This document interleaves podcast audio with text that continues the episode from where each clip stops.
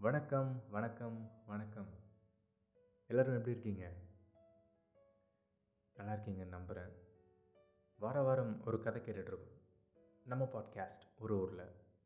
நான் உங்கள் கிரிதரன். பல்வேறு தமிழ் எழுத்தாளர்களுடைய அழகான சிறுகதைகளை உங்ககிட்ட கொண்டு வந்து சேர்க்குற ஒரு முயற்சி தான் இந்த பாட்காஸ்ட் ஒரு ஊரில். கதை தொடர்பான உங்கள் கருத்துக்களை மின்னஞ்சல் அனுப்ப சொல்லியிருந்தோம். அதில் போன வாரம் ஒரு கேள்வி வந்திருந்தது.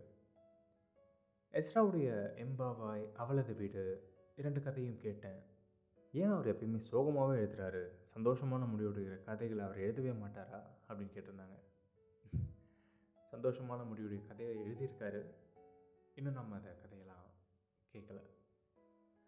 கலைப்படைப்புகள் லிட்ரேச்சர் பொதுவாக லிட்ரேச்சரோட ஃபங்க்ஷன் அப்படின்னு பேசுகிறப்போ கத்தார்சிஸ் அப்படின்னு ஒரு விஷயம் இருக்குது நாடகமாகட்டும் சினிமா ஆகட்டும் சிறுகதை நாவல் கவிதை எதுவாக வேணா இருக்கட்டும். அதை நீங்கள் பார்க்கும்போதோ படிக்கும்போதோ கேட்கும்போதோ நமக்குள்ளே ஒரு பயம் கண்ணீர் அழுகை இந்த மாதிரியான உணர்வுகள் ஏற்படும். கத்தார்சிஸ் அப்படின்னாலே பர்கேஷன் ஆஃப் எமோஷன் அப்படின்னு சொல்லுவாங்க. நமக்குள்ளே மனசில் தேக்கி வச்சுருக்க உணர்வுகளை குப்பை மாதிரி சேர்ந்துருக்கும் உணர்வுகள். அதை அப்பப்போ வெளியே விட்டுருணும் இல்லைன்னா நமக்கு தான் பாதிப்பு.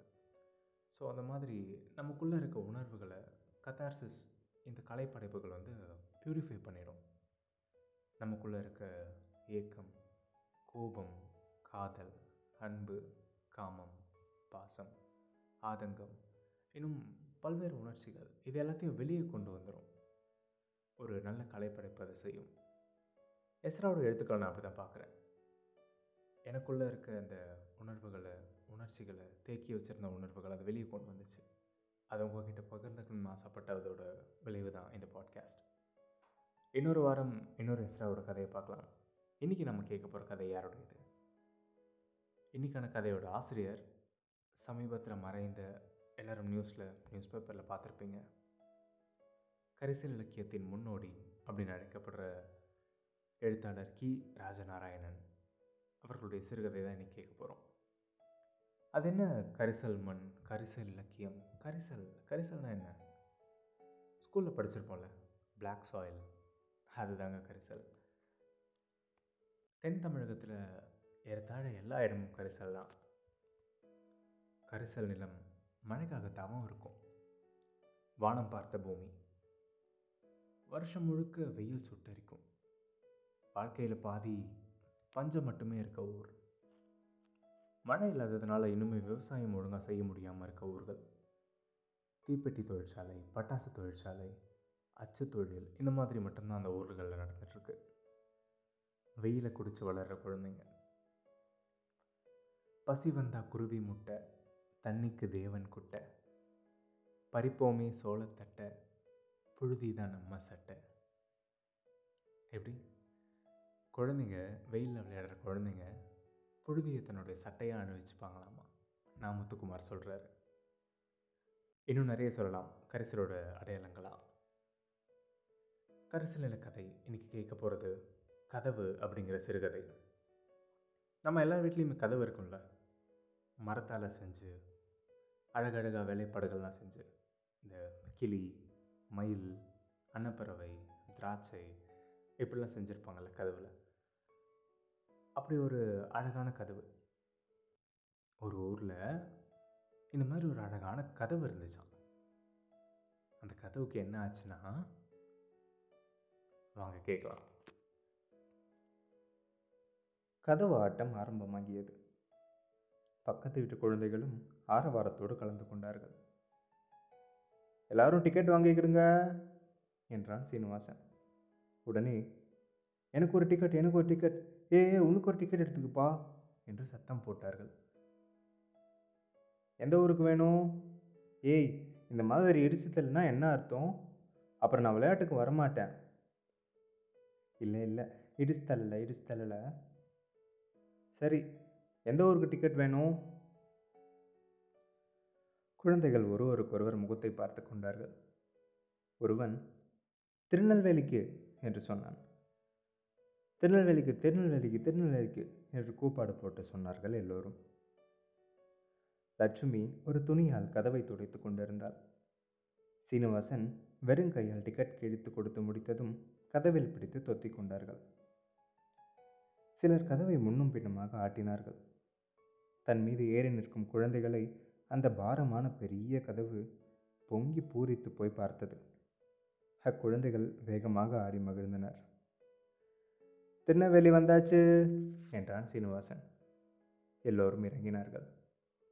கதவை தள்ளியவர்கள் டிக்கெட் வாங்கி கொண்டார்கள். ஏறினவர்கள் தள்ளினார்கள். மீண்டும் கதவாட்டம் தொடங்கியது. அது பழைய காலத்து காரை வீடு. பெரிய ஒரே கதவாக போட்டிருந்தது. அதில் வசித்து வந்தவர்கள் முன்பு வசதி உள்ளவர்களாக வாழ்ந்தவர்கள். இப்போது ரொம்பவும் நொடித்து போய்விட்டார்கள். அந்த வீட்டில் உள்ள பெண் குழந்தைகளில் மூத்ததற்கு எட்டு வயது இருக்கும். இன்னொன்று கை குழந்தை. அம்மா காட்டுக்கு வேலை செய்ய போய்விடுவாள். அப்பா மணிமுத்தாரில் கூலி வேலை செய்ய போய்விட்டார். லட்சுமியும் சீனிவாசனும் கைக்குழந்தையை அம்மா காட்டிலிருந்து வரும் வரை வைத்துக்கொண்டு கதவோடு விளையாடி கொண்டிருப்பார்கள். ஒரு நாள் தெருவில் ஒரு தீப்பெட்டி படம் ஒன்றை லட்சுமி கண்டெடுத்தாள். படத்தில் ஒரு நாய் இருந்தது. அழுக்காக இருந்ததனால் படத்தில் எச்சிலை துப்பி தன் பாவடையால் துடைத்தாள். இதனால் சில இடங்களில் இருந்த அழுக்கு படம் பூராவும் பரவிற்று. ஆனால் லட்சுமிக்கு மிகவும் திருப்தி படம் சுத்தமாகிவிட்டதென்று படத்தை முகத்துக்கு நேராக பிடித்து தலையை கொஞ்சம் சாய்த்து கொண்டு பார்த்தாள். பிறகு இந்த பக்கமாக சாய்த்து கொண்டு பார்த்தாள். சிரித்து கொண்டாள். காண்பிக்க பக்கத்தில் யாராவது இருக்கிறார்களா என்று சுற்றும் முற்றும் பார்த்தாள். ஒருவரும் இல்லை. வீட்டை நோக்கி வேகமாக நொண்டி அடித்து கொண்டே போனாள். சந்தோஷம் தாங்க முடியாமல். லட்சுமி வீட்டுக்கு வந்தபோது சீனிவாசன் நாடியை கையில் தாங்கிக் கொண்டு வாசலில் படிக்கட்டில் உட்கார்ந்திருந்தான். அவனை கண்டதும் லட்சுமி படத்தை பின்புறமாக மறைத்து கொண்டு டேய் நான் என்ன கொண்டு வந்திருக்கேன் சொல்லு பார்ப்போம் என்றாள். என்ன கொண்டு வந்திருக்கியோ? எனக்கு தெரியாதுப்பா. ஏய் சொல்லேன் பார்ப்போம் எனக்கு தெரியாது. லட்சுமி தூரத்தில் இருந்த அவரே படத்தை காண்பித்தாள். ஏ அக்கா அக்கா அக்கா எனக்கு தரமாட்டியா? என்று கேட்டுக்கொண்டே இறங்கி வந்தான் சீனிவாசன். முடியாது என்கிற பாவனையில் தலையை அசைத்து படத்தை மேலே தூக்கி பிடித்தாள். சீனிவாசன் அவளை சுற்றி சுற்றி வந்தான். ம் முடியாது. மாட்டேன். நான் எவ்வளோ கஷ்டப்பட்டு தேடி எடுத்துகிட்டு வந்திருக்கேன் தெரியுமா? என்றாள். ஒரே ஒரு தடவை பார்த்துட்டு கொடுத்துட்றேன் அக்கா. அக்கா அக்கா அக்கா. ஒரே ஒரு தடவை என்று கெஞ்சினான். பார்த்துட்டு கொடுத்துடணும். சரி. கிழிக்கப்படாது. சரி சரி. சீனிவாசன் படத்தை வாங்கி பார்த்தான். சந்தோஷத்தினால் அவன் முகம் மலர்ந்தது. டேய் உள்ளே போய் கொஞ்சம் கம்மஞ்சோறு கொண்டா இந்த படத்தை நம்ம கதவுல ஒட்டணும் என்றாள். ரொம்ப சரி என்று உள்ளே ஓடினான் சீனிவாசன். இரண்டு பேருமாக சேர்ந்து கதவில் ஓட்டினார்கள். படத்தை பார்த்து சந்தோஷத்தினால் கைத்தட்டி கொண்டு குதித்தார்கள். இதை கேட்டு பக்கத்து வீட்டு குழந்தைகளும் ஓடி வந்தன. மீண்டும் கதவாட்டம் தொடங்கியது. அந்த கதவை கொஞ்சம் கவனமாக பார்க்கிறவர்களுக்கு இந்த குழந்தைகள் ஒட்டிய படத்திற்கு சற்று மேலே இதே மாதிரி வேறு ஒரு படம் ஒன்றை ஒட்டி இருப்பது தெரிய வரும் அந்த படம் ஒட்டி எத்தனையோ நாட்களாகிவிட்டதால் அழுக்கும் புகையும் பட்டு மங்கி போயிருந்தது.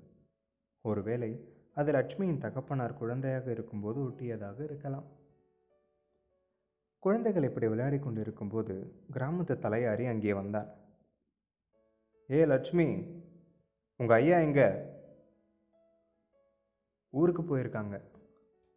உங்கள் அம்மா? காட்டுக்கு போயிருக்காங்க வந்தா தீர்வையை கொண்டு வந்து போட சொல்லு. தலையாரி தேவர் வந்து தேறிட்டு போனாருன்னு சொல்லு. சரி என்ற பாவனையில் தலையாட்டினாள். மறுநாள் தலையாரி லட்சுமியின் அம்மா இருக்கும்போதே வந்து தீர்வை பாக்கியை கேட்டான். ஐயா அவர் ஊரில் இல்லை. மணிமுத்தார் போய் அஞ்சு மாதமாச்சு ஒரு தகவலையும் காணோம். மூணு வருஷமாக மழை தண்ணி இல்லையே. நாங்கள் என்னத்தை வச்சு உங்களுக்கு தீர்வை பாக்கியை கொடுப்போம்? ஏதோ காட்டில் போய் கூலி வேலை செஞ்சு இந்த குழந்தைகளை காப்பாற்றுறதே பெரிய காரியம். உங்களுக்கு தெரியாததா? என்றாள். இந்த வார்த்தைகள் தலையாரியின் மனசை தொடவில்லை. இந்த மாதிரியான வசனங்களை பலர் சொல்லி கேட்டவன் அவன். நாங்கள் என்ன செய்ய முடியுமா அதுக்கு? இந்த வருஷம் எப்படியாவது கண்டிப்பாக தீர்வையை போட்டுடணும் அப்புறம் எங்கள் மேலே சடைச்ச புண்ணியம் இல்லை. என்று சொல்லிவிட்டு போய்விட்டான். ஒரு நாள் காலை வீட்டின் முன்னுள்ள மைதானத்தில் குழந்தைகள் உட்கார்ந்து பேசிக் கொண்டிருந்தார்கள். தலையாரி நான்கு பேர் சகிதம் வீட்டை நோக்கி வந்தான். வந்தவர்கள் அந்த கதவை தூக்கி கழட்ட முயன்றார்கள். முடியவில்லை. குழந்தைகள் வீட்டு பக்கம் ஓடி வந்து பார்த்தார்கள். அவர்களுக்கு இது ஒரு வேடிக்கையாக இருந்தது. தலையாரியும் சேர்ந்து பிடித்து ஒரு மாதிரி கழற்றி நான்கு பேரும் கதவை தூக்கி தலையில் வைத்துக்கொண்டு புறப்பட்டார்கள். அந்த குழந்தைகளுக்கு என்ன தோன்றியதோ தெரியவில்லை. அதை ஒரு ஊர்வலம் மாதிரி நினைத்தார்களோ தெரியவில்லை. ஒருவன் நாதஸ்வரம் வாசிப்பனவைப் போல கைகளை வைத்துக்கொண்டு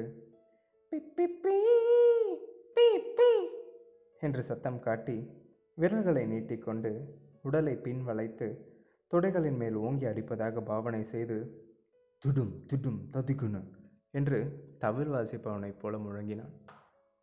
சீனிவாசனும் இதில் பங்கெடுத்து கொண்டான். இப்படி உற்சாகமாக குழந்தைகள் கதவை தூக்கி கொண்டு செல்பவர்களின் பின்னே ஊர்வலம் புறப்பட்டார்கள். தலையாரியால் இதை சகிக்கவே முடியவில்லை. இப்போ போகிறீர்களா இல்லையா கழுதைகளே? என்று கத்தினான். குழந்தைகள் ஓட்டம் பிடித்தன. அவர்கள் வீட்டுக்கு திரும்பி வரும்போது லட்சுமி வாசல்படியில் உட்கார்ந்து அழுது கொண்டிருந்தாள். எல்லோரும் அரவம் செய்யாமல் அவளுக்கு பக்கத்தில் வந்து உட்கார்ந்து கொண்டனர். ஒருவரும் ஒன்றும் பேசவில்லை. சீனிவாசனும் முகத்தை வருத்தமாக வைத்து கொண்டான். இப்படி வெகு நேரம் அவர்களால் இருக்க முடியவில்லை. தற்செயலாக ஒரு பெண் நான் வீட்டுக்கு போகிறேன் என்று எழுந்தாள். உடனே எல்லோரும் அங்கிருந்து புறப்பட்டு போய்விட்டார்கள். லட்சுமியும் சீனிவாசனும் மாத்திரம் அங்கிருந்தார்கள். வெகு நேரம் அவர்களும் ஒருவருக்கொருவர் பேசவில்லை. கைக்குழந்தை அழும் குரல் கேட்கவே லட்சுமி உள்ளே திரும்பினாள். அதற்குள் சீனிவாசன் அக்குழந்தையை எடுத்துக்கொள்ளப் போனான். குழந்தையை தொட்டதும் கையை பின்னுக்கு இழுத்தான். அக்காவை பார்த்தான். லட்சுமியும் பார்த்தாள். பாப்பாவை தொட்டுப்பாருக்கா உடம்பு சுடுது என்றான். லட்சுமி தொட்டு பார்த்தாள். அனலாக தகித்தது. சாயந்தரம் வெகு நேரம் கழித்து அம்மா தலையில் விறகு சுள்ளிகளுடன் வந்தாள். சுள்ளிகள் சேகரிக்கும் போது கையில் தேல் கொட்டியிருந்ததால் முகத்தில் வலி தோன்ற அமைதியாக வந்து குழந்தைகளின் பக்கம் அமர்ந்து கை குழந்தையை வாங்கி கொண்டாள். உடம்பு சுடுகிறதே? என்று தனக்குள் கேட்டுக்கொண்டாள். இதற்குள் குழந்தைகள் காலையில் நடந்த செய்தியை அம்மாவிடம் சொன்னார்கள். செய்தியை கேட்டதும் ரங்கம்மாவுக்கு மூச்சே நின்றுவிடும் போலிருந்தது. உடம்பெல்லாம் கண்ணுக்கு தெரியாத ஒரு நடுக்கம் பரவியது. அவள் விடும் சுவாசத்தின் வெப்பம் அதிகமாகியது. வயிற்றில் தாங்க முடியாத ஒரு வழி தோன்றியது போல குழந்தையை இறுக பிடித்து கொண்டாள். குழந்தைகளுக்கு முன் அழக்கூடாது என்று எவ்வளவுதான் அடக்கினாலும் முடியவில்லை. என்ன பெத்த தாயே? என்று அலறிவிட்டாள். பயத்தினால் குழந்தைகள் அவள் பக்கத்திலிருந்து விலகிக் கொண்டார்கள். இனம் தெரியாத பயத்தின் காரணத்தால் அவர்களும் அழ ஆரம்பித்தனர். மணிமுத்தாரிலிருந்து ஒரு தகவலும் வரவில்லை. நாட்கள் சென்று கொண்டே இருந்தன. இரவு வந்துவிட்டால் குளிர் தாங்க முடியாமல் குழந்தைகள் நடுங்குவார்கள். கதவு இல்லாததால் வீடு இருந்தும் பிரயோஜனம் இல்லாமல் இருந்தது. கார்த்திகை மாசத்து வாடை பிஷக்காற்றைப் போல் வீட்டினுள் வந்து அலைமோதி கொண்டே இருந்தது கைக்குழந்தையின் ஆரோக்கியம் கெட்டுக்கொண்டே வந்தது. ஒரு நாள் இரவு வாடை தாங்காமல் அது அந்த வீட்டை விட்டு அவர்களையும் விட்டு பிரிந்து சென்று விட்டது. ரங்கம்மாளின் துயரத்தை அளவிட்டு சொல்ல முடியாது. லட்சுமிக்காகவும் சீனிவாசனுக்காகவுமே அவள் உயிர் தரித்திருந்தாள். சீனிவாசன் இப்போது பள்ளிக்கூடம் போகிறான். ஒரு நாள் அவன் மத்தியானம் பள்ளிக்கூடத்திலிருந்து திரும்பும்போது ஒரு தீப்பெட்டி படம் கிடைத்தது. கொண்டு வந்து தன் அக்காவிடம் காண்பித்தான். லட்சுமி அதில் ஆர்வம் கொள்ளவில்லை. அக்கா எனக்கு சீக்கிரம் கஞ்சி ஊற்று பசிக்கு. சாப்பிட்டு இந்த படத்தை ஒட்டணும். தம்பி கஞ்சி இல்லை. இதை அவள் மிகவும் பதட்டத்தோடு சொன்னாள். ஏன்? நீ காலையில் காய்ச்சும் போது நான் பார்த்தேனே. ஆம் என்ற முறையில் தலையசைத்து விட்டு நான் வெளிக்கு போயிருந்தேன். ஏதோ நாய் வந்து எல்லா கஞ்சியும் குடிச்சிட்டு போயிடுச்சு தம்பி கதவு இல்லையே என்றாள். துக்கமும் ஏக்கமும் துணிக்க. தன்னுடைய தாய் பசியோடு காட்டிலிருந்து வருவாளே என்று நினைத்து உருகினாள் லட்சுமி. சீனிவாசன் அங்கே சிதறி கிடந்த கம்மம் பருக்கைகளை எடுத்து படத்தின் பின்புறம் தேய்த்து ஒட்டுவதற்கு வந்தான். கதவு இல்லை. என்ன செய்வதென்றே தெரியவில்லை. சுவரில் ஒட்டினான். படம் கீழே விழுந்துவிட்டது. அடுத்த இடத்தில் அடுத்த சுவரில் எல்லாம் ஒட்டி பார்த்தான். ஒன்றும் பிரயோசனமில்லை. ஏமாற்றத்தாலும் பசியாலும் அவன் அழ ஆரம்பித்தான். சாயந்தரம் லட்சுமி சட்டிப்பானைகளை தேய்த்து கழுவி கொண்டிருந்தாள். சீனிவாசன் முகத்தில் ஆவல் துடிக்க மேல் மூச்சு கீழ் மூச்சு வாங்க ஓடி வந்தான். அக்கா அக்கா அக்கா நம்ம பள்ளிக்கூடத்துக்கு பக்கத்தில் சாவடி இருக்கு பாரு. அதுக்கு பின்புறம் நம்ம வீட்டு கதவு இருக்குக்கா. நான் என் கண்ணால் பார்த்தேன். என்றான். அப்படியா? நிஜமாவா? எங்கே வா பார்ப்போம் என்று சீனிவாசன் கையை பிடித்தாள். இருவரும் கிராம சாவடி நோக்கி ஓடினார்கள். உண்மைதான். அதே கதவு சாத்தப்பட்டிருந்தது. தூரத்திலிருந்தே தங்கள் நண்பனை இனம் கண்டு கொண்டார்கள் அச்சிறுவர்கள். பக்கத்தில் யாராவது இருக்கிறார்களா என்று சுற்றுமுற்றும் பார்த்தார்கள். ஒருவரும் இல்லை. அவர்களுக்கு உண்டான ஆனந்தத்தை சொல்ல முடியாது. அங்கே முளைத்திருந்த சாரணத்தையும் தைவாழைச் செடிகளும் அவர்கள் காலில் மிதிப்பட்டு நொறுங்கின. அதிவேகமாய் அந்த கதவின் பக்கம் பாய்ந்தார்கள். அருகில் போய் அதை தொட்டார்கள். தடவினார்கள். அதில் பற்றியிருந்த கரையான் மண்ணை லட்சுமி தன் பாவாடையால் தட்டி துடைத்தாள். கதவோடு தன் முகத்தை ஒட்ட வைத்து கொண்டாள். அழ வேண்டும் போலிருந்தது அவளுக்கு. சீனிவாசனை கட்டிப்பிடித்து கொண்டாள். முத்தமிட்டாள். சிரித்தாள். கண்களிலிருந்து கண்ணீர் வடிந்தோடியது சீனிவாசனும் லட்சுமியை பார்த்து சிரித்தான். அவர்கள் இருவரின் கைகளும் கதவை பலமாக பற்றி இருந்தன கதை நிறைவுற்றது. வறட்சி பஞ்சம் கடன் விறகு வெட்டுற அம்மா வீட்டில் இருக்க குழந்தைங்க தீப்பெட்டி தொழிற்சாலையை குறிக்கிறதுக்கு ஒரு தீப்பெட்டி படம். கம்மஞ்சோறு கவனிக்கணும். அரிசி சோறு இல்லை. கம்மஞ்சோறு இந்த மாதிரி கரிசல் நில மக்களுடைய வாழ்க்கை முறையை குறிக்கிறதுக்காக பல குறியீடுகள் அங்கங்கே. ரொம்ப சட்டிலாக ஒரு சின்ன கதை. ஒரு ஆறு ஏழு பக்கங்களுக்குள்ளான ஒரு சின்ன கதைக்குள்ளே இவ்வளோ விஷயத்தையும் அடக்கி ஒரு அழகான ஒரு கதை கொடுத்துருக்காரு. கீரா கி. ராஜநாராயணன்.